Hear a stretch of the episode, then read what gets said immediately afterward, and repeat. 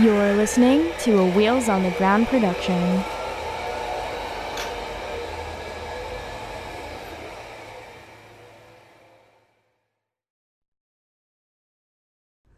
This episode of Disability After Dark has been brought to you by Come As You Are. Come As You Are is Canada's only worker owned co op sex shop. Trans owned and operated, Come As You Are carefully reviews and curates their selection of sex toys, books, and DVDs. Now you can get 15% off your next purchase at comeasyouare.com using coupon code After Dark. Hey there, my sexy disabled lovers. It's almost Valentine's Day, and my friends adamandeve.com want me to let you know that they have some really cool Valentine's Day offers for you. And so I want to let you know all about it right now. Get comfy, cozy, and crippled. Open your box of chocolates and let me tell you all about it. Free stuff is the best stuff, but free stuff that will ignite your sexy disabled Valentine's Day is even better. Check this out. When you go to adamandeve.com and select almost any one item, you'll get it at 50% off. That's amazing by itself, but it gets even more amazing because they load on the free stuff. When you enter my exclusive code, only for Disability After Dark listeners, at checkout, which is Dark Pod, that's D A R K P O D at checkout, not only do you get the one item at 50% off, you'll also get 10 free gifts for your Valentine's Day pleasure. And let me tell you all about them.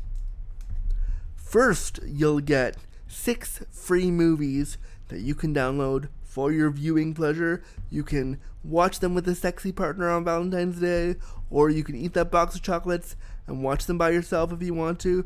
But six free movies, that's amazing. I love free movies. That's great. Go ahead and get that.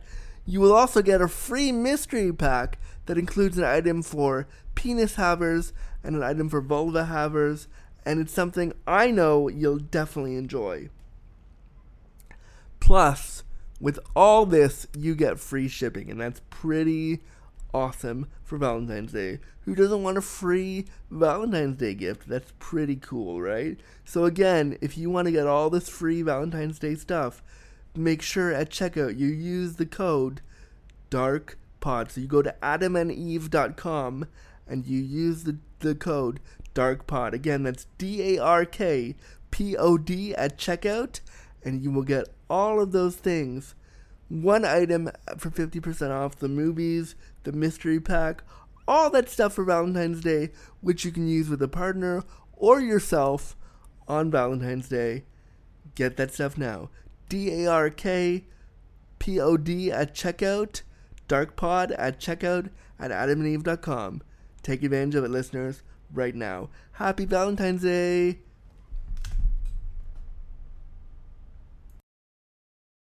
Content warning. The language, content, and discussion found within this episode of Disability After Dark will be explicit. Listener discretion advised. You're listening to Disability After Dark, the podcast shining a bright light on disability stories with your host, disability awareness consultant, Drew Gurza. Hello, hello, friends. Welcome to the show, friends. Thank you so much for clicking on this brand new episode of Disability After Dark, the podcast shining a bright light on disability stories. I'm your host, the delectable Drew Gurza. Let's get comfy, cozy, and crippled and get this show started, everybody. First thing is first, I gotta give a shout out to the friends that keep a bright light shining on disability stories via the Patreon and pledge their hard earned dollars to do that. So, to do that this week, I want to give a shout out to my friend Paige Olson, who pledged $10 a year, so a dollar a month for a year. Awesome. Thank you, Paige. I will say that your pun is I want to turn all your pages, Paige. Thank you so much for your pledge. If you want to support the show, via Patreon. You can pledge as little as $1 a month, $5 a month, or as much as you can per year. to keep the show going. And this means you'll get a weird, awkward shout out from me, like I just did there. And you'll get the show one day early via the Patreon feed. So pledge at patreon.com slash disability after dark if you can. If you can't pledge, you can also leave a review, and that's totally awesome too. So that I would love a review. Let me know what the show means to you, all that stuff. Cool, cool. Also, I decided that since we're going into what is literally the first full year of the pandemic, I decided to bring back quarantine and chill episodes. We haven't done those in a while. I want to bring them back. I want to hear about how your first year of quarantine was and how you dealt with it as a disabled person and what are some of the things that you still worry about during this pandemic because we don't hear enough about disabled people during this pandemic. So I brought it back, but I've changed the name a little bit. The name of the new episodes will be Palsy and the Pandemic because you know I like me some good alliteration. So you can sign up at disabilityafterdark at gmail.com using the subject line Palsy and the Pandemic and let me know how the pandemic has affected your disability and all of the things. And I'd love to sit down and have a chat with you. These will be separate episodes to the main Saturday episodes, and I'd love to have you on. So email me at disabilityafterdark at gmail.com, and we'd love to have you on for a palsy in the pandemic episode, friends. But now, on to the show. If you're a long-time listener of the program, you know that I love sitting down with non-disabled people on the show, talking to them about disability and bringing up questions about disability, and also giving non-disabled people some space on the show to really ask me questions and to really talk openly and candidly about disability and explore some of their own ableism and some of their own feelings around disability that maybe they haven't had a place to talk about that. I think it's really important to talk with non disabled people about disability and let them learn about it and ask questions and have a safe space in which to do that. And that's sort of what we did on this episode today. I sit down with my friend Brian Falduto of the Gay Life Coach podcast. He's also a child actor. He was in School of Rock. And we sit down and talk about mindfulness and disability. So I let Brian ask me a bunch of questions about disability that he wanted some answers to. We explore how mindfulness and disability can be connected and how sometimes, for me as a disabled person, it's hard to um, to be mindful as a disabled person and how I, I have tried to be more mindful as a disabled person teaching other people about disability. We talk a little bit about that. We talk about some of the ways that he doesn't want to look at disabled people because he doesn't want them to feel ashamed, and some of the ways that he feels gratitude for not being disabled, and some of the shame he carries around that. There's a lot we do in, in this episode. We talk about, we say mindfulness like 85,000 times, but it was a really fun episode. I loved sitting down with him and just letting him explore disability with me there and letting us have a conversation. I think these conversations with non disabled people are really valuable and really necessary to get them to learn more, a little bit more about the disability experience. And I love doing them. So if you're able bodied and you're listening and you think this show is not for you, that's not true. I want you to come on the show and talk to me about stuff. So if you're non disabled, pop me an email tell me what you want to come on and learn about, and we'll have a chat. I think these conversations are highly valuable, and I loved sitting down with Brian Falduto, and I hope you enjoy the episode. Right now on Disability After Dark.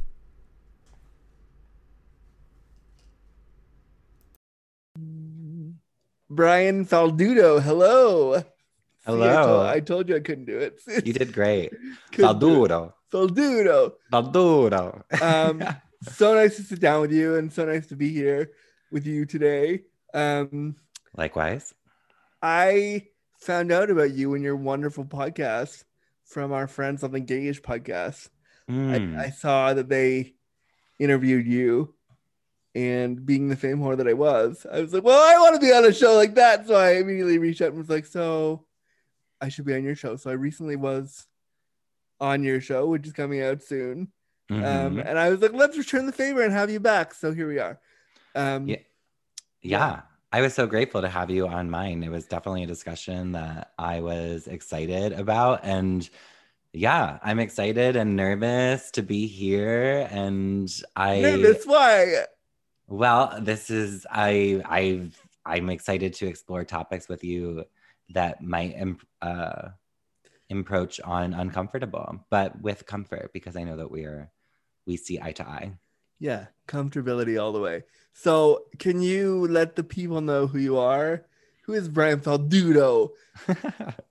Brian Falduto is uh I'm a singer songwriter. Um, I have some music out. I am a life coach, uh, the gay life coach on Instagram. Uh, if people want to go follow, yeah. Um, those are kind of my two lanes at the moment. I'm probably best known for my child actor days. I was in the movie School of Rock, um, and I played Billy.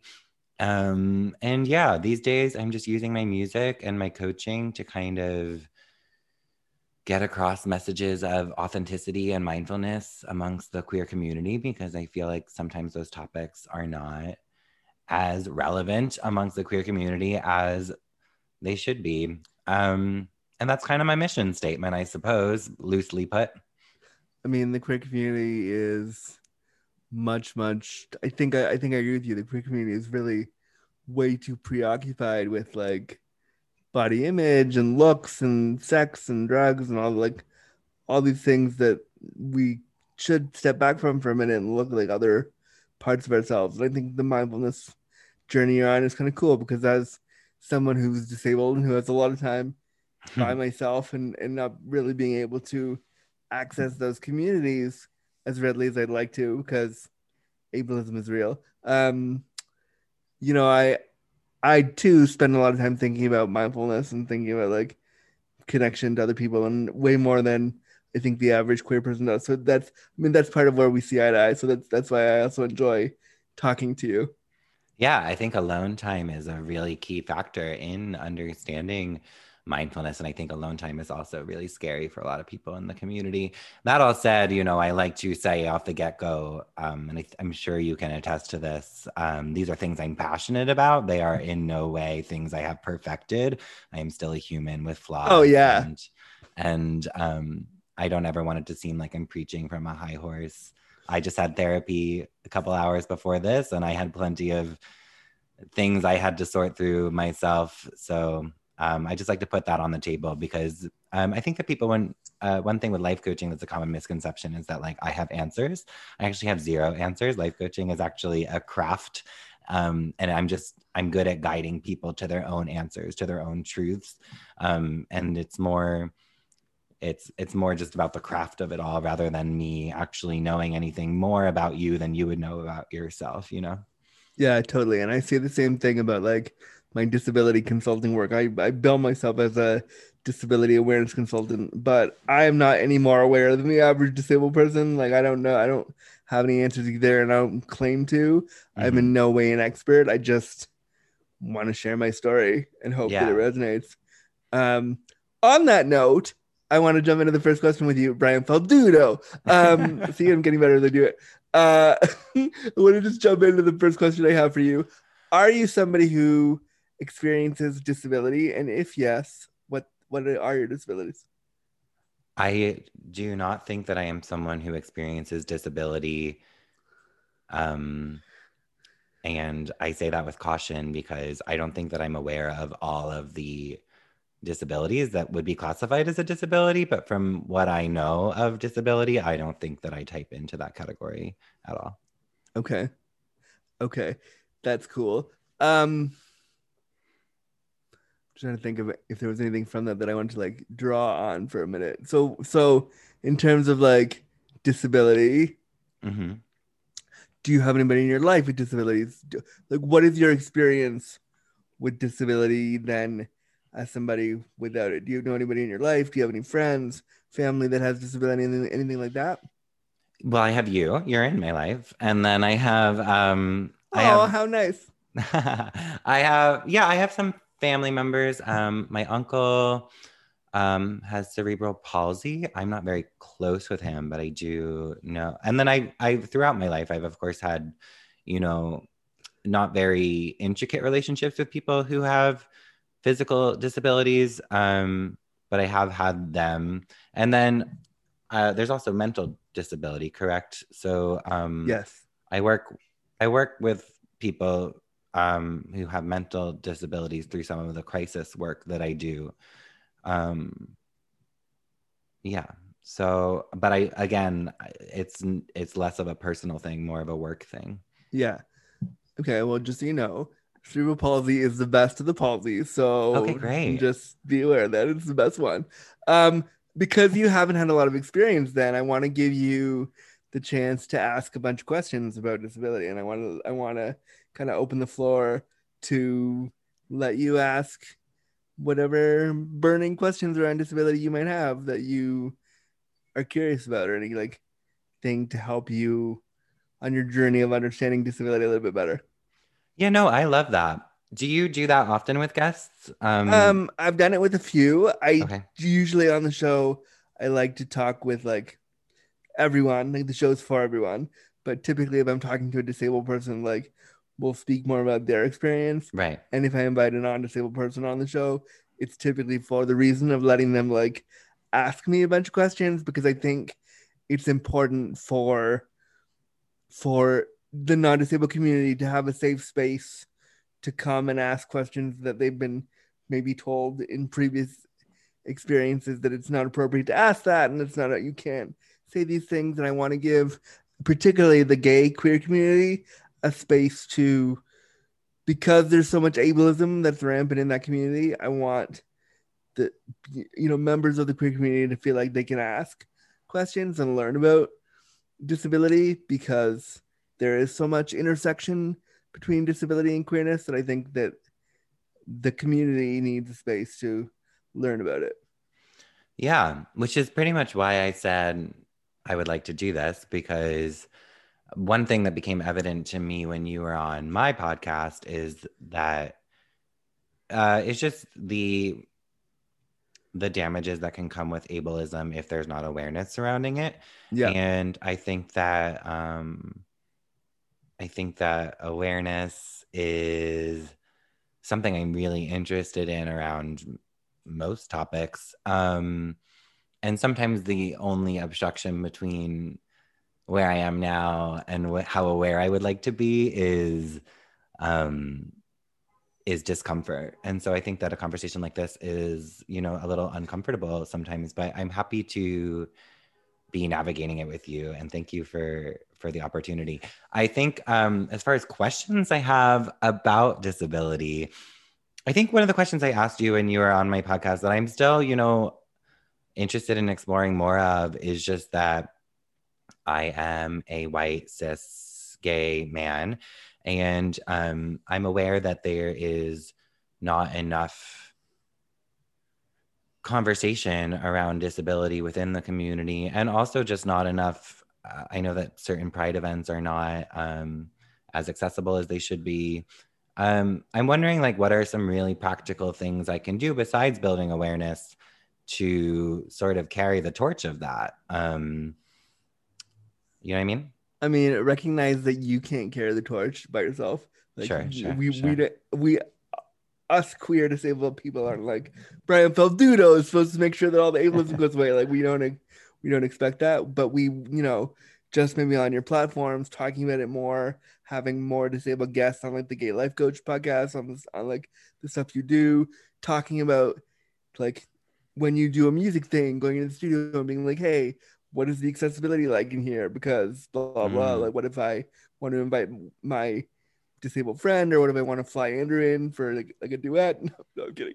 But like, what if like I you know I want yeah, but like, what if I want you know just just bringing I think topics of disability into your everyday life that aren't huge. Like, I'm gonna build all these ramps and I'm gonna change the whole city of, of New York and I'm gonna do all the maybe it's not that, but maybe it's like having smaller conversations with people and putting disability into their point into their field of vision that they may not have had before. So if you go to like pride events to represent the queer community, you could say to like your friends that are also going like, hey, have you checked in on accessibility or do you know who I could speak to about access Mm. or I could ask about this? Like just making a conscious effort of like looking into that stuff. And if it's not, if you see inaccessibility, like gently going after them and be like, hey, I noticed you don't have this. Like, how how can we help you do that? Or like, you know, using your kind of star power as Brian Falduto and saying like, hey, maybe we should have a fundraiser to make sure that more pride events when it's safe to have pride again is you know, are accessible and like saying like, hey, I was a I'm I'm a quasi celebrity. Maybe I can use my voice to help with that. Just just being mindful and being aware that like inaccessibility is so prevalent in the queer community. I'm not saying that you have to change it, but just knowing that it is there is a great start. Do you know why, if it's so prevalent, it's so there's such a there seemed to be such a hesitancy towards change about that?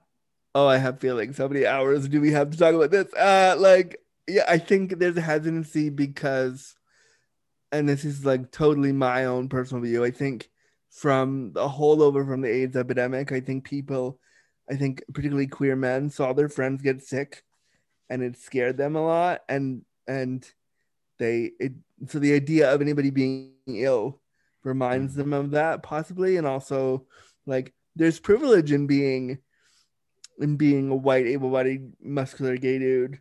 Um there's a lot of privilege in that and people that often are are they don't see their own privilege and they just they're they're in echo chambers of their own friends or they like all the things gay men see on social media are like they have to be like this. They don't see someone like me in my wheelchair also wanting to do the same things. They don't see that. So they're hesitant because it would force them to look at themselves and they're scared of that. And they're also scared of what it means to their sex lives and their queerness if they were disabled.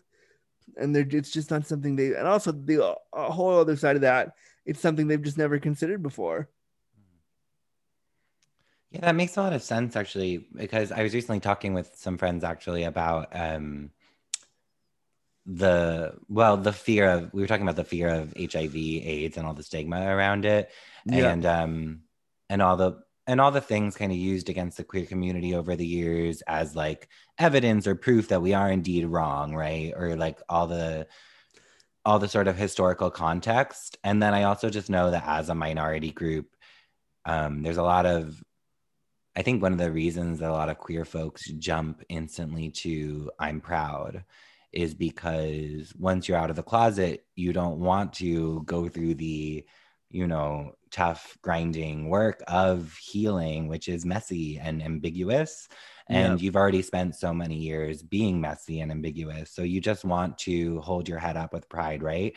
And so I think you're absolutely right that there's probably not a lot of looking inward that is necessary in order to to kind of notice what's around you and then and start building awareness and then also uh, yeah I, I, there's a there's a there's a massive deflection there i would say um just based off of what you said and kind of connecting some dots for myself Yeah, I mean, and I think you know, I, I love the queer community, but I also really hate it because they don't look inward, and not just. I'm not just talking about gay men.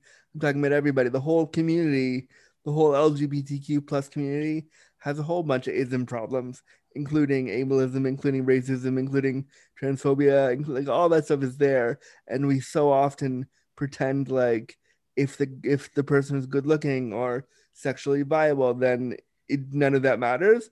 And I think that like we have to start calling people not out on their ableism necessarily or other isms, but we have to find a way to like call them in and say, hey, you're still a cool person, but that thing you did or that thing you said over there wasn't super cool. And how do we, how can I share this with you without like putting you on blast or putting you like, or like berating you on social media, but tell you that I care about you, but that thing you did really hurt. And so with mm-hmm. my kind of with my dealings within the queer community as a queer disabled man, I used to put people put people on blast and do this whole like, yeah, you're the worst, like fuck you. And now it's kind of softened into like, I don't want to lose all my friendships based on a mistake somebody made. I'd rather use my platform to guide somebody and teach somebody about why this hurt and why this was ableism, but you're still a good person, but let's work on this. Right. No, totally. Because I think it's important to remember that everyone is just operating from their own level of awareness. Unfortunately, I think that's where a lot of issues arise, right? Because people aren't necessarily looking to expand their awareness. So, um, and that's, I think, where a lot of the offenses happen. Um, and it can be really tempting to sort of just generalize and say that a lot of these problems are rampant because they feel that way. At the same time, though, I would love to acknowledge, and maybe I don't know if you agree, but I do think that there is a shift happening, especially with a generation younger than us, where there is a real question being asked, like how authentically can I show up, and and and what limitations can I challenge? Um, and I think it's because of the work of previous queer generations that that question is even being asked. Yeah. Unfortunately, unfortunately, I think some of the above queer generations are dealing with, you know, their own demons on top of like the battles they fought, right? So I think the new generation that's coming up and they're like, they're really like making us think about like what does it even mean to show up authentically? What does it even mean to actually accept and love ourselves? Um i i get really fueled when i think about those those kids you know like the youth these days that are that are really challenging that. Yeah and i totally i think that the next generation is doing an amazing job but i also think that the the next generation after us need like they're really they're really into social justice stuff right now which is great and yeah, important yeah. but also i think like i think sometimes we have to take a step back and look at where the generations before us have come from and what they're like you mentioned you know we're all dealing with our own demons so rather than going on social media and putting everybody mm-hmm. on blast for mm-hmm. being horrible mm-hmm. horrible humans like which sometimes believe me it's really fun to do that sometimes really fun but it's also not necessarily productive because calling people out and immediately choosing to cancel them i feel like doesn't give us a chance to build a bridge and doesn't give us a chance to like work together. And yeah, if they do something like horribly horrible, then for sure they're canceled. But if like they're just trying to learn and they're stumbling, why am I going to spend all this time like bashing them when I could actually be guiding them into a better direction? So I try to look at non-disabled queer people who have who have said an ableist thing, who've done ableism like to me directly, and been like, "Oh, did you mean that, or are you trying to like, were you trying to be?"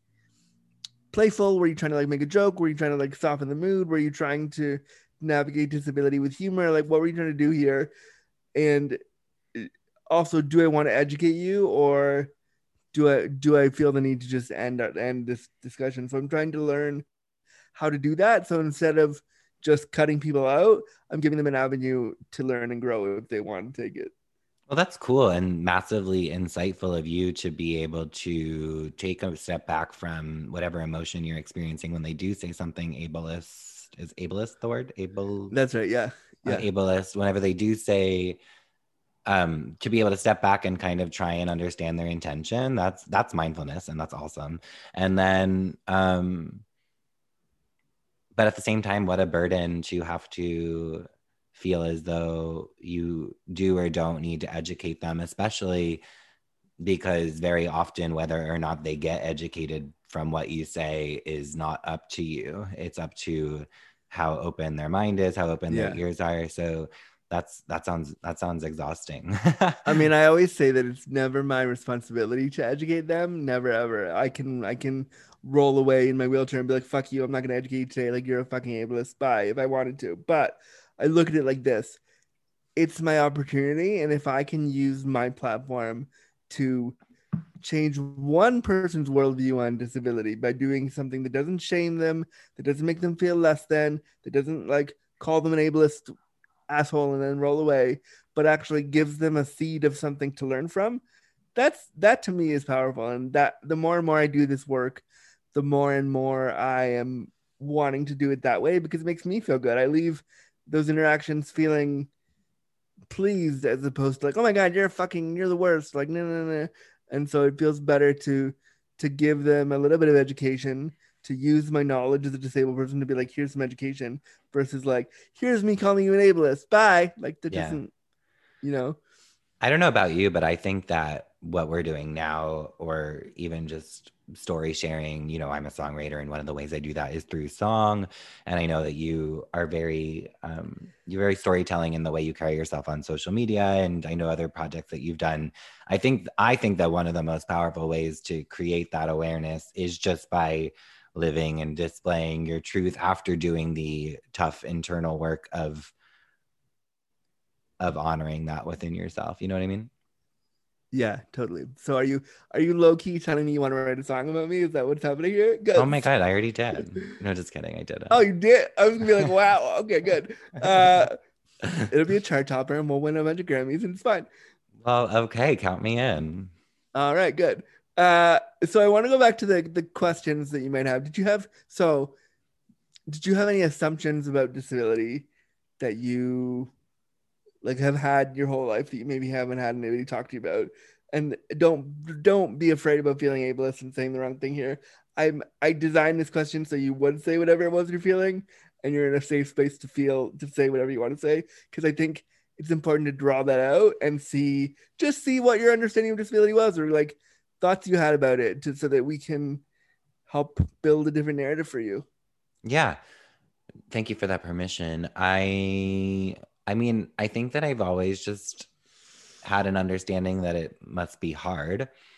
Um uh I think some of the things that I don't I, I don't think I think about it as much as I should, which which produces feelings of shame and guilt inside me.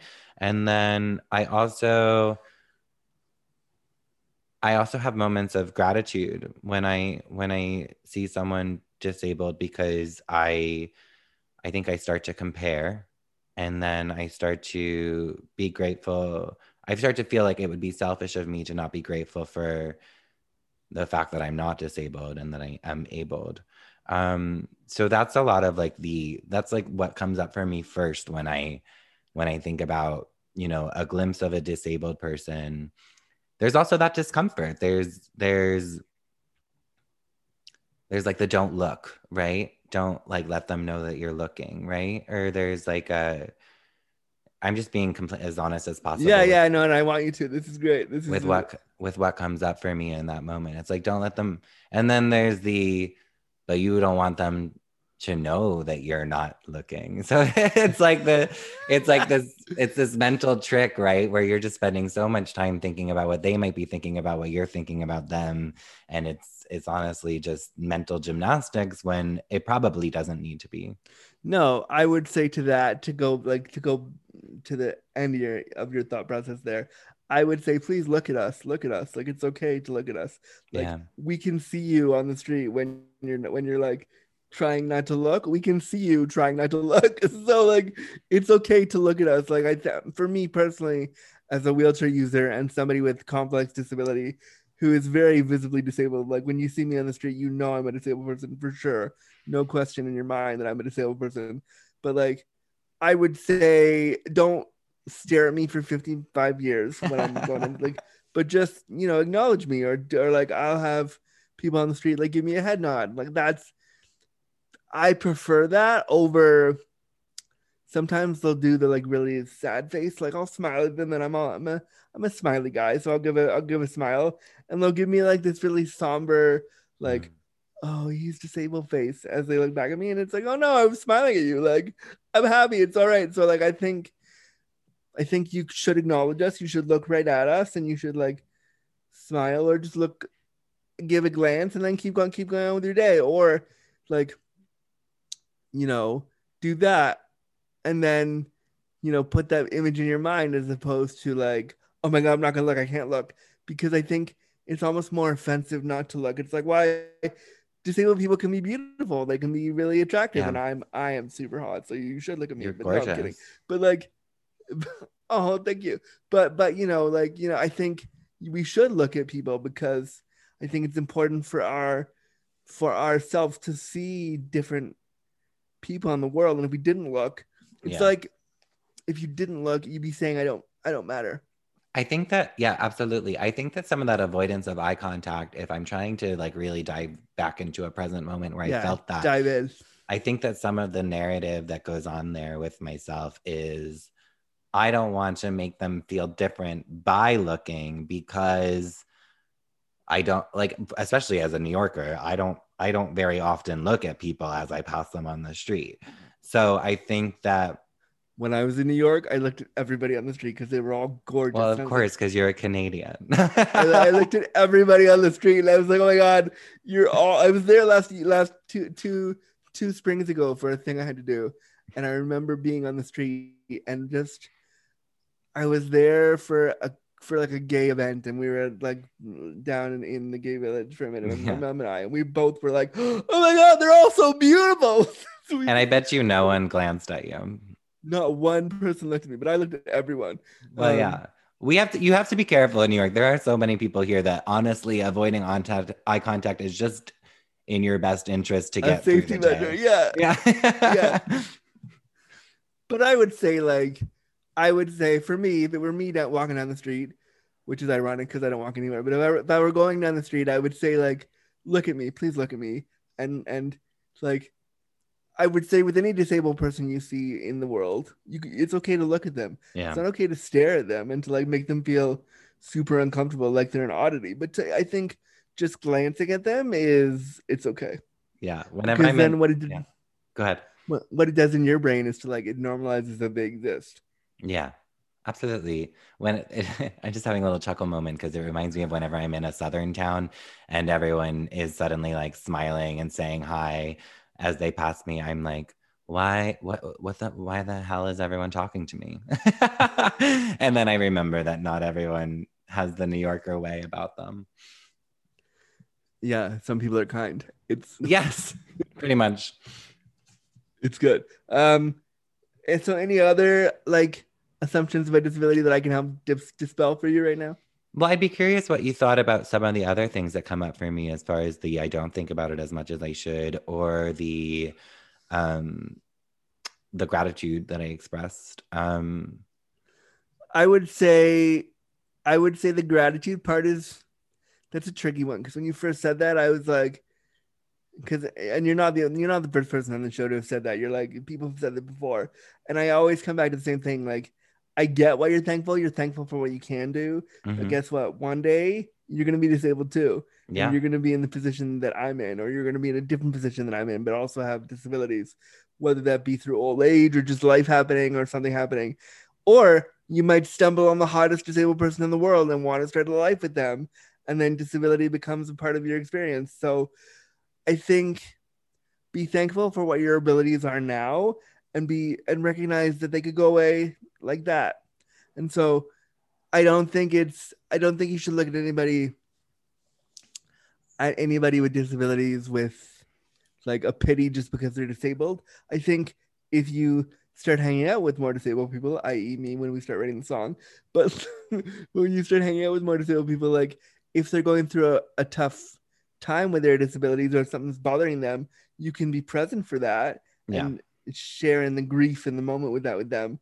But looking at them out of like some sort of like, oh, I'm better off than they are, that I don't think that serves anybody because then that puts you on a hierarchy that maybe you didn't mean to be, but you are. Yeah, no, I appreciate you bringing up the word pity because it is, I think it is the opposite side of that coin of gratitude. And I think when I mentioned the word comparing, I was not, I was avoiding that. I was, I think I was avoiding that word. And I think that awareness is helpful. So thank you. But I mean, to be fair, in, in my journey of being a disabled person, I've done it too. I've seen people with intellectual disabilities and other disabilities in my life as I've grown up, and I've I have thought, wow, I'm better off than they are. Like at least I'm not like they are, and you know that in itself was ableism. So what that shows you is that even though I'm disabled and I do this work in the disability sphere, I'm not immune from saying or feeling crappy, horrible things about other disabled people too. And so I don't think you feeling ashamed about that is helpful. I think I think Yeah. you should use that feeling to move forward. No, absolutely. And I think what's interesting about experience and everyone's experience of the world is that, like, you know, I described that moment of comparison, but just the way the mind works, each individual's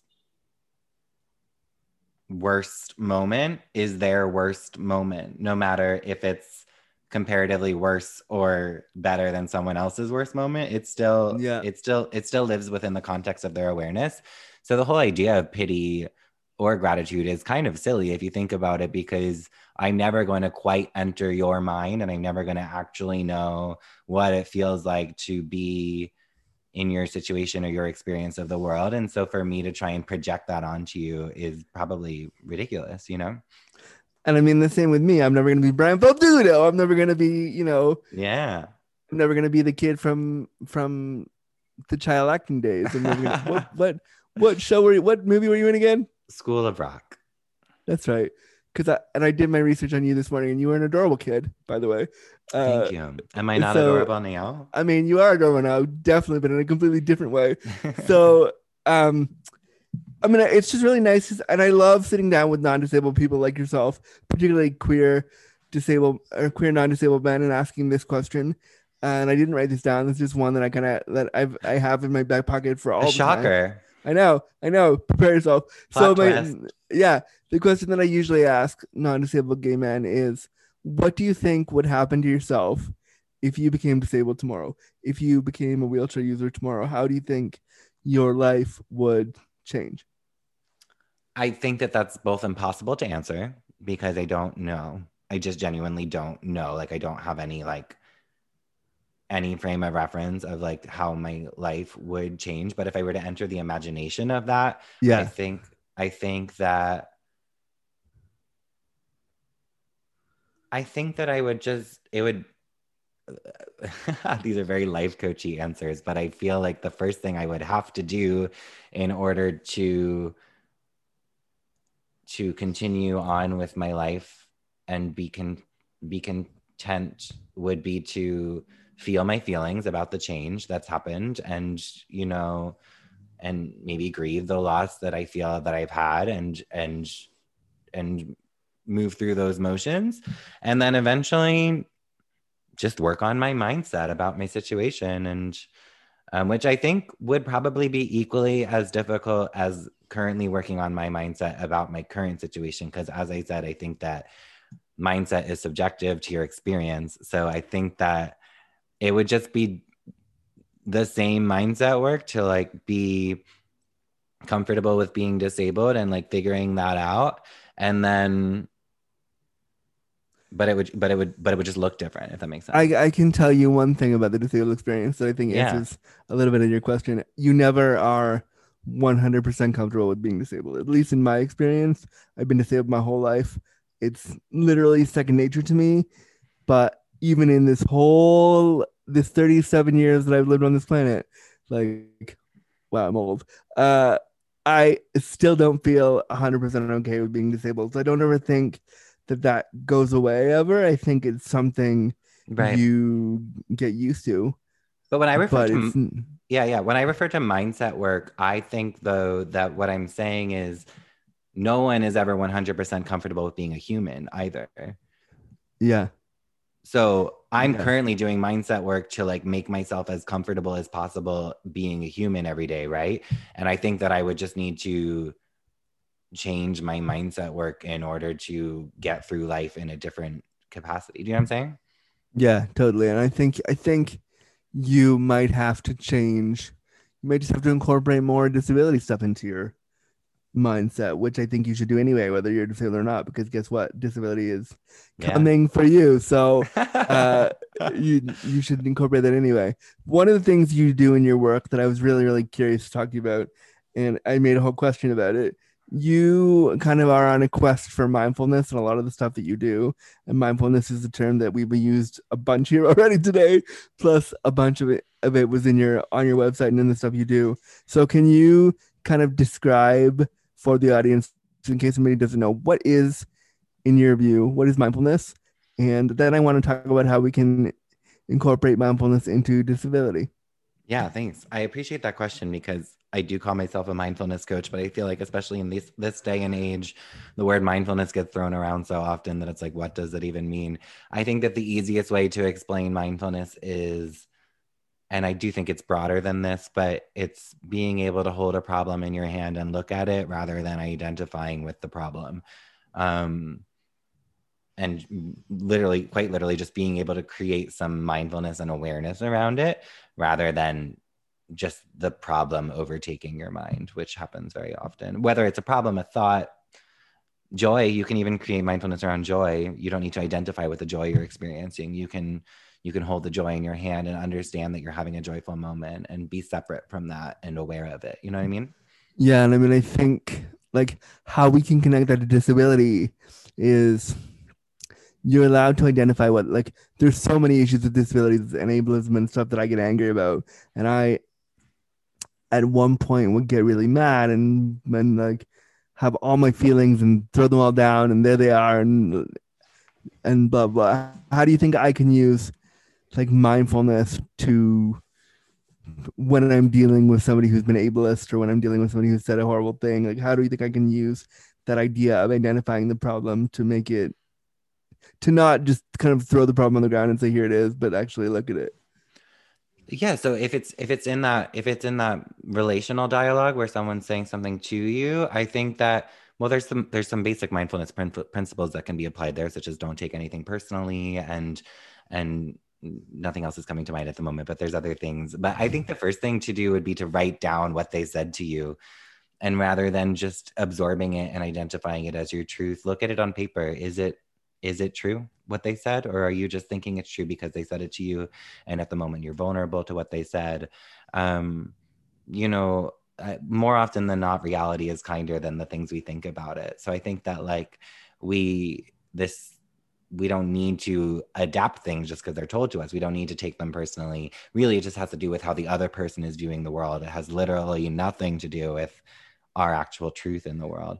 I yeah. do have questions for you though about mindfulness and disability because you did email me and you did mention that you've had some thoughts about the role of mindfulness within disability and I'm just so curious what those are. Yeah, I mean I just I think that oh my whole brain was like I had all the thoughts and other got but I think that like I think it's important for disabled people to because you mentioned in your questionnaire that like you should look at the problem.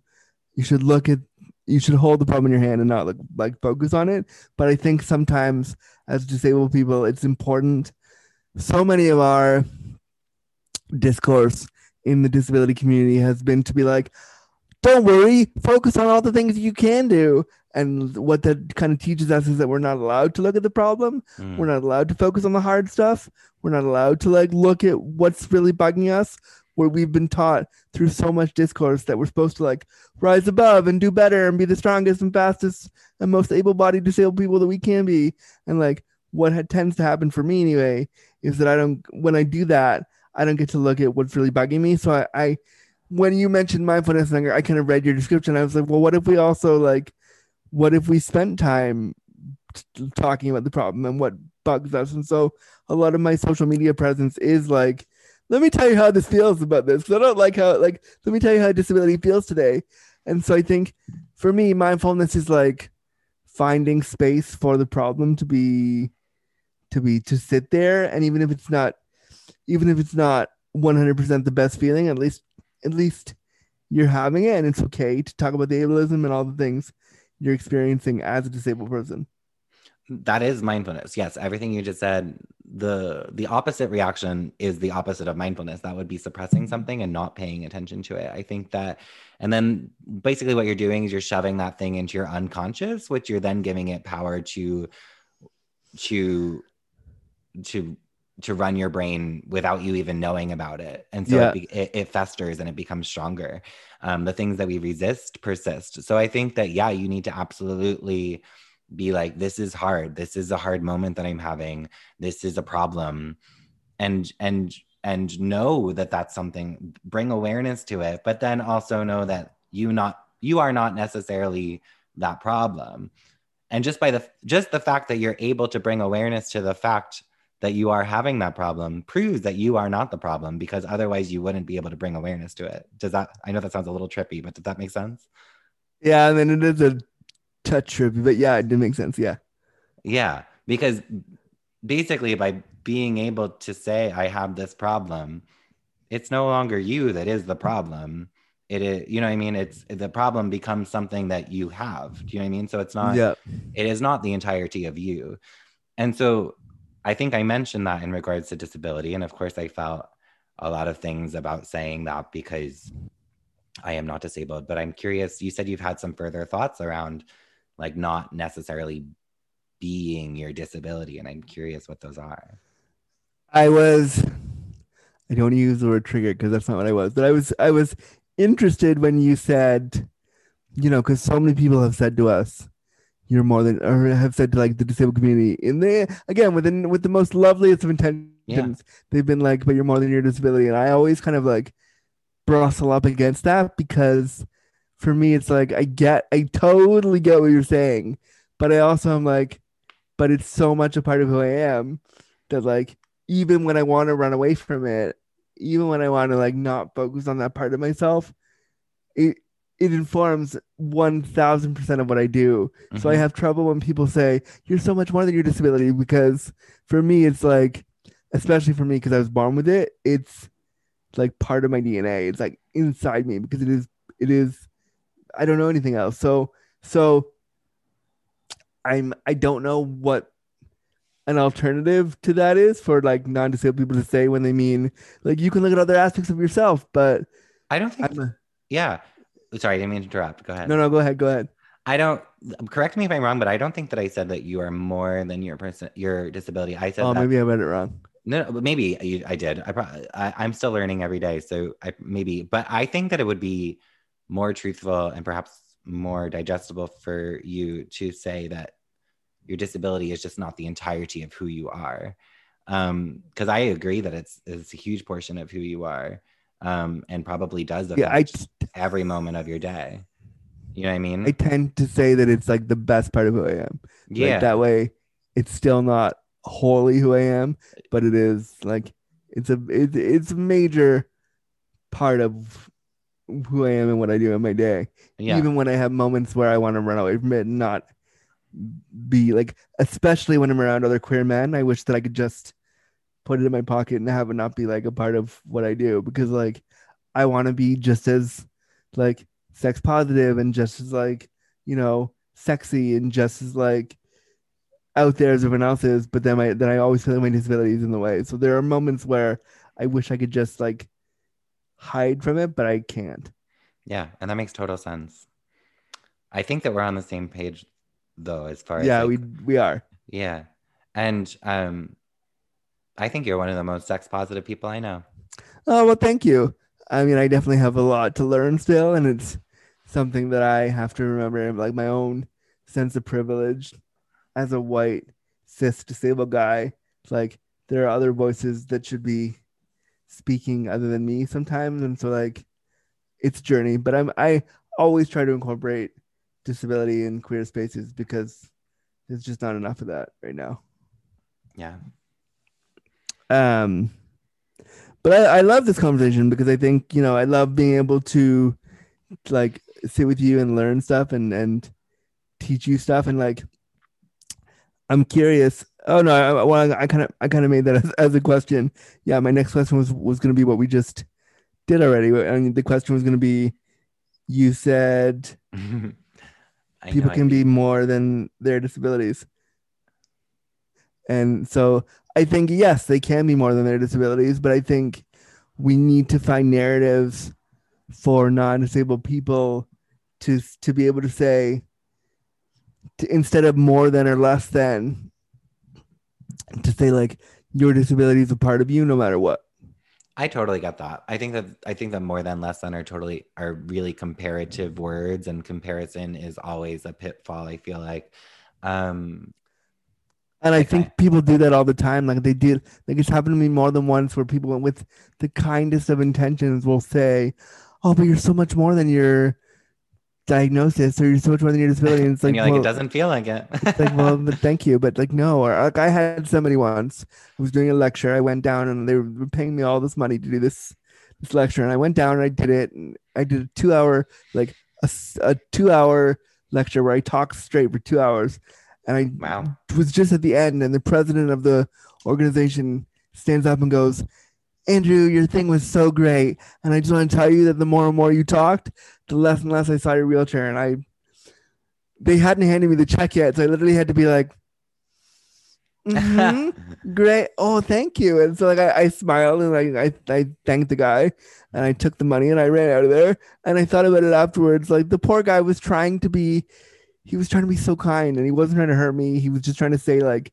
I see you and I value what you said, but I wish he had said like, your disability is awesome and thank you for showing me that. right. Like, Yeah, that makes total sense. I mean, it reminds me of as if someone were to say to me, such as like, the more and more you spoke, I forgot that you were gay. I would be like, I would be like, why was me being gay a problem? Um, so I totally get that reaction, you know? yeah. And I like I just I just think I think in your mindfulness like work like I think that because you might work with people who have invisible disabilities that you don't even know. So I think always finding a way to not always bring it back to disability, but make space for them to say like, I have this thing, Brian. Yeah. Like you're, you're my gay life coach. What do you think about this? And you can say, well, it could be this, or like, I think that this is a part of you. And that way, if they have an invisible, uh, they have like an invisible disability or a disability that they haven't like outrightly disclosed to you, you've still made space for them to do that. Right. Yeah. And I mean, the fun part about, well, the fun slash tricky part about coaching that, that, um, that really doesn't translate to me doing like conversations like this where I'm trying to promote my coaching is that coaching is very, very little about me or how I feel about what you've shared or it's it's completely about you and creating space for you and guiding your mind in a way that feels safe and feels as though you're getting towards the answers you're looking for.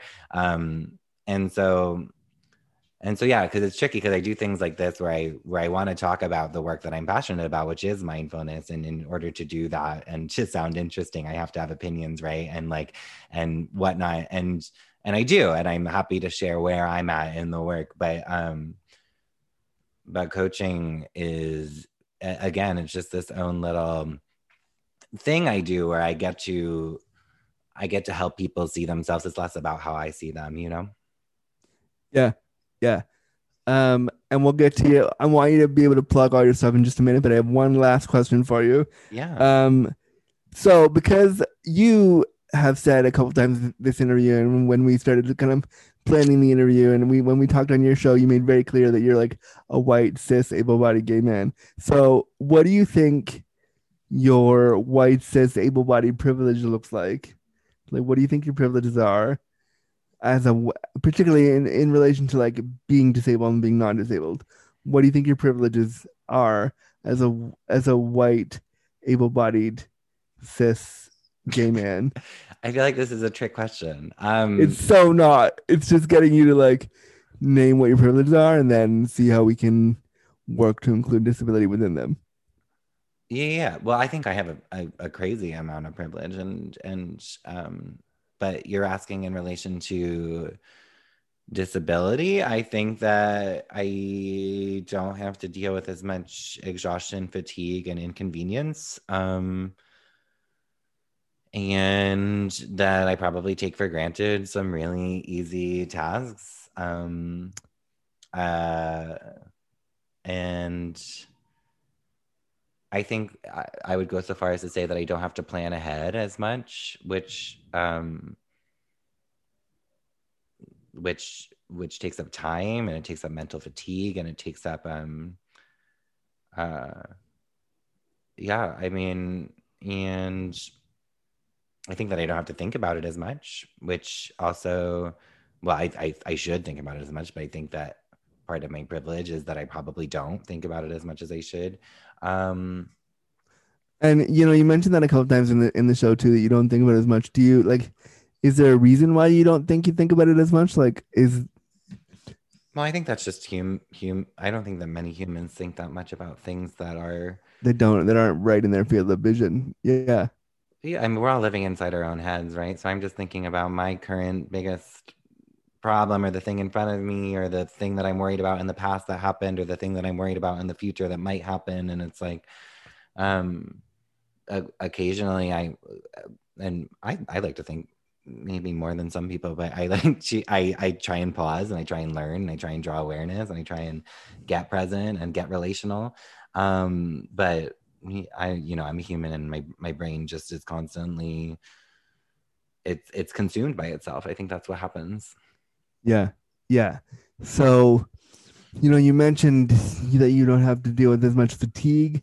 You don't have to deal with as much like time stuff. And I would agree with that because like so much of my day is based around someone else's time. Like I have somebody yeah. who I have people that come in and take care of me and do stuff for me and with me that takes up so much of my day. Like I have in the hour that you and I have been talking, that's like my that's like one of the three hours of the day where I have no one in here where I can like be alone. So like I'm really honored that you shared it with me. I mean, well, of course you're a cutie. I had to say yes to having an interview, but no, but like it's so um rare that we that disabled people get to be alone and like you know it's it's thinking about like the fatigue and the tiredness like for me to get up in the day takes sometimes two hours in the morning to get up like once mm. all my stuff's done showering getting up and like changing in the bathroom and all those things and so like you if you when you get up i'm assuming it takes like you know 45 minutes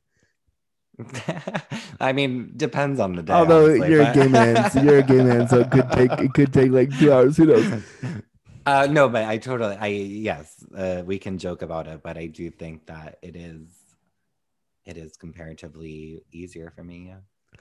And then, like you know, you talked about the stuff that you don't think about, like like you know, what did you say? Like just like getting, going out and getting around and like. I think yeah, plan, I planning it because I I'm a pl- I am a planner and I'm constantly like when will I have time to do this and when will I have time to do that and how will I get here and how will I be on time and it's um I'm a very type A personality in that way and I just imagine I just imagine I would be a lot more uh it, it, that would be a much more consuming activity if I had to account for you know different transportational needs or different um just things that would prevent me from being on the go as much as I currently am, you know? So I think, um, yeah, that would be difficult.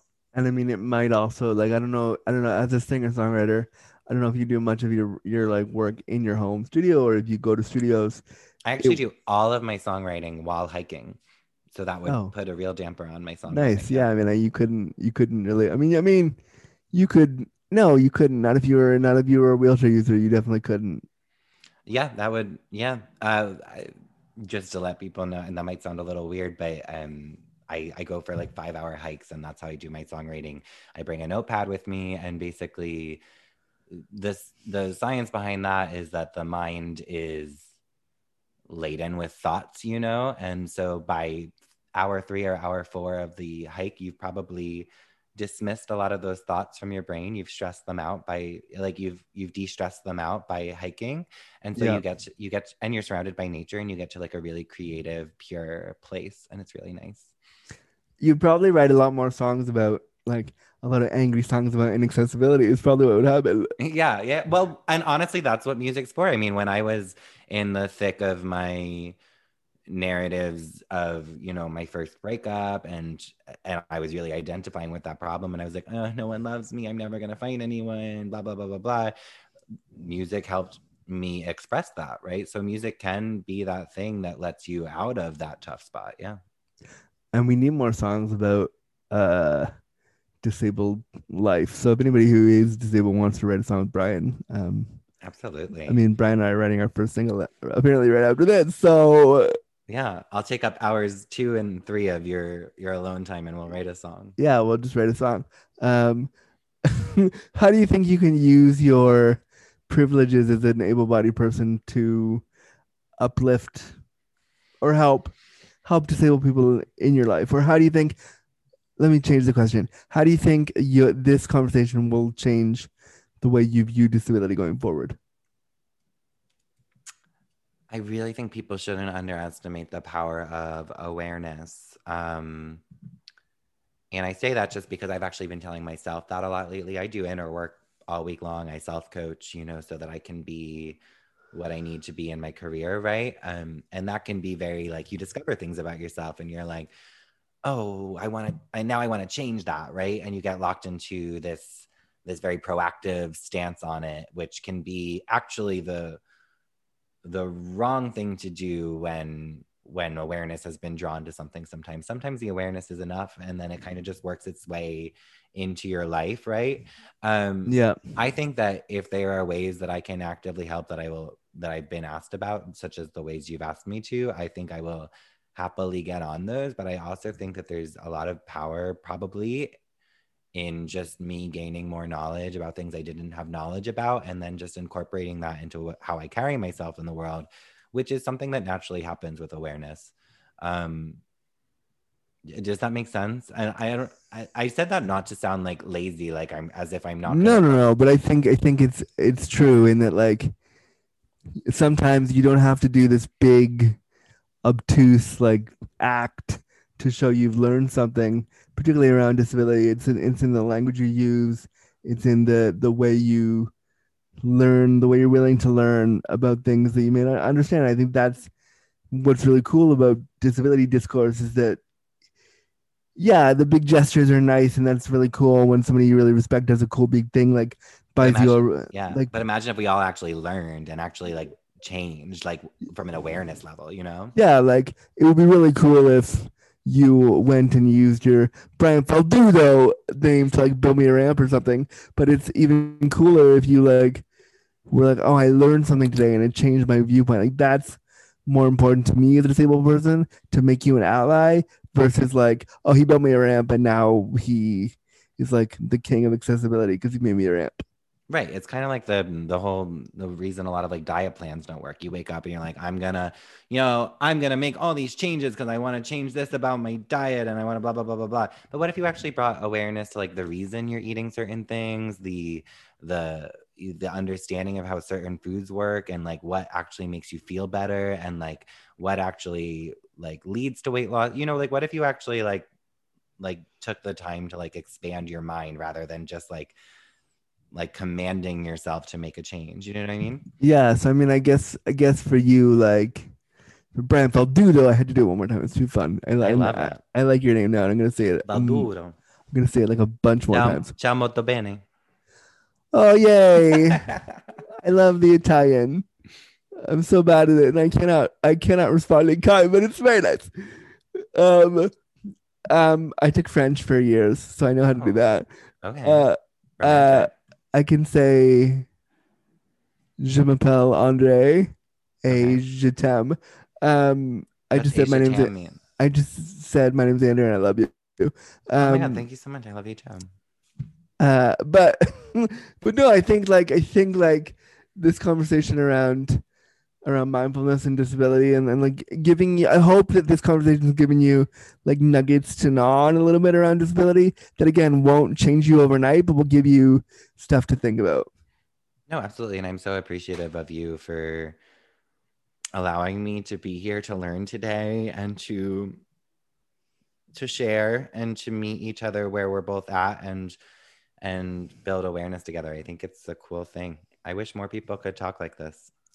Well, they can if they want to come on this podcast, Disability Yeah. After Dark. I do this all the time. So, yeah, they can. But now is the time for you to plug all the things you're doing and all the ways you do mindfulness and all the all the projects you're working on. So, Brian Falduto, how do people uh, get a hold of you? How do they follow you? How do they be a part of your world? Yeah, so I'm on Instagram, which is probably the easiest place to find me, though I did recently venture onto the TikTok and I'm already hating it. Um, Oh, wow. but- uh, so I'm on Instagram. I'm Brian Falduto, which is my name, or you could follow the Gay Life Coach. The Gay Life Coach is purely a coaching account, and the other one is a little bit more all inclusive.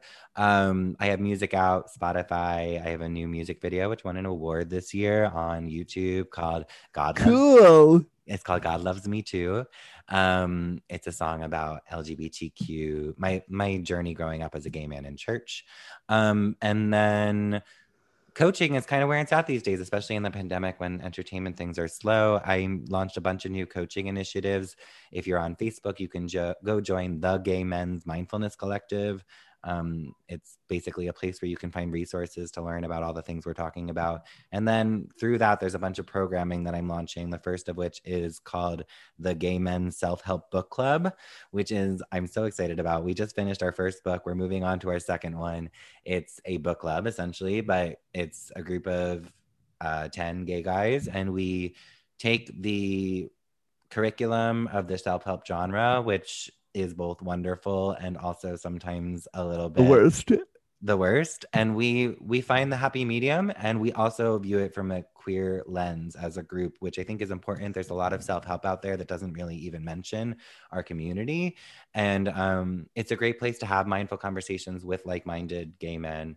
Um, and yeah it's something i'm really excited about. We just finished the first group uh, first book and it was a really heartwarming experience And which one did you read? Which was your first book you read? Of course, we started with the Velvet Rage, which is like the gay men's Bible. It is uh, like the Gay Man's Bible. That is correct. and then the second book we're reading is called The Six Pillars of Self Esteem by Nathaniel Branden. And then the third book we're reading will be called The Subtle Art of Not Giving a. I don't know if I'm allowed to curse on Uh, podcast, you can be upgraded. Yes, you are. Um, by Mark Manson. Um, and we're gonna just keep tackling books. Um, again, it just uh, so much of the knowledge I know is from self-help books, but you know, there can be such a there can be a temptation to kind of like take them in their entirety, which I don't think needs to. I think it's it's very much like a they're they're it's helpful to tackle them with a coach, with a group, and um yeah, come join us. That sounds awesome. And how do people join you there? Just, uh, I would just say, just to make it easier, just everyone find me on Instagram, and you can just, me- I respond to everyone, so just message me if you're interested in joining, um, and I'll, I'll make sure you get the info. Sure, we should do one about. We should find. We should do one at some point when it gets bigger, or when you have more time. We should do one that's like about the ableism in those books and see where like how disability overlays. One hundred percent, we should. Yes. That'd be so fun. I'm I'm totally down for that. But Brian Falduto, this has been an interview with you on Disability After Dark. Uh, this was so fun to sit down with you and really fun to like get you to think about disability as a non-disabled person. And thank you for being so vulnerable. I know that like me being like, hey, want to talk about disability, even though you might have not have an idea about it, it's kind of scary.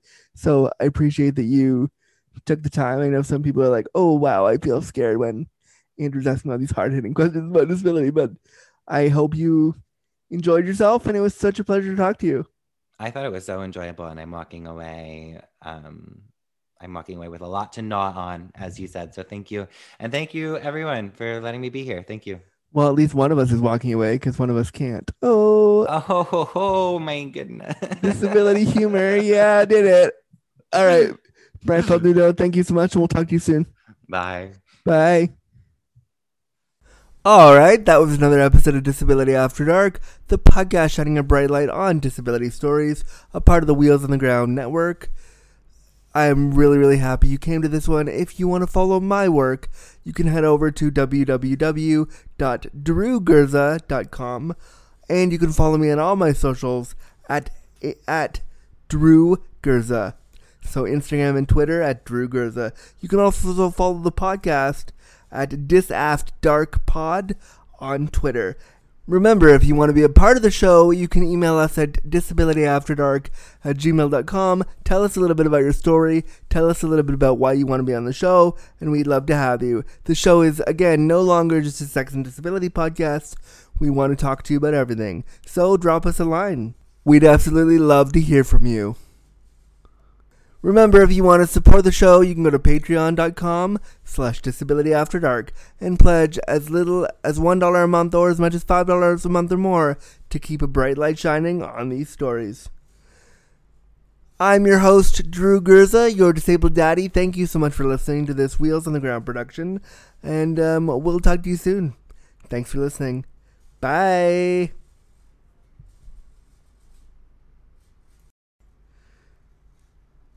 Copyright notice. Disability After Dark was presented, created, and produced by Drew Gurza and Wheels on the Ground Productions. Any and all materials, including graphics, audio recordings, and music, are property of the owner and cannot be used or distributed without express permission. Copyright 2020 2021.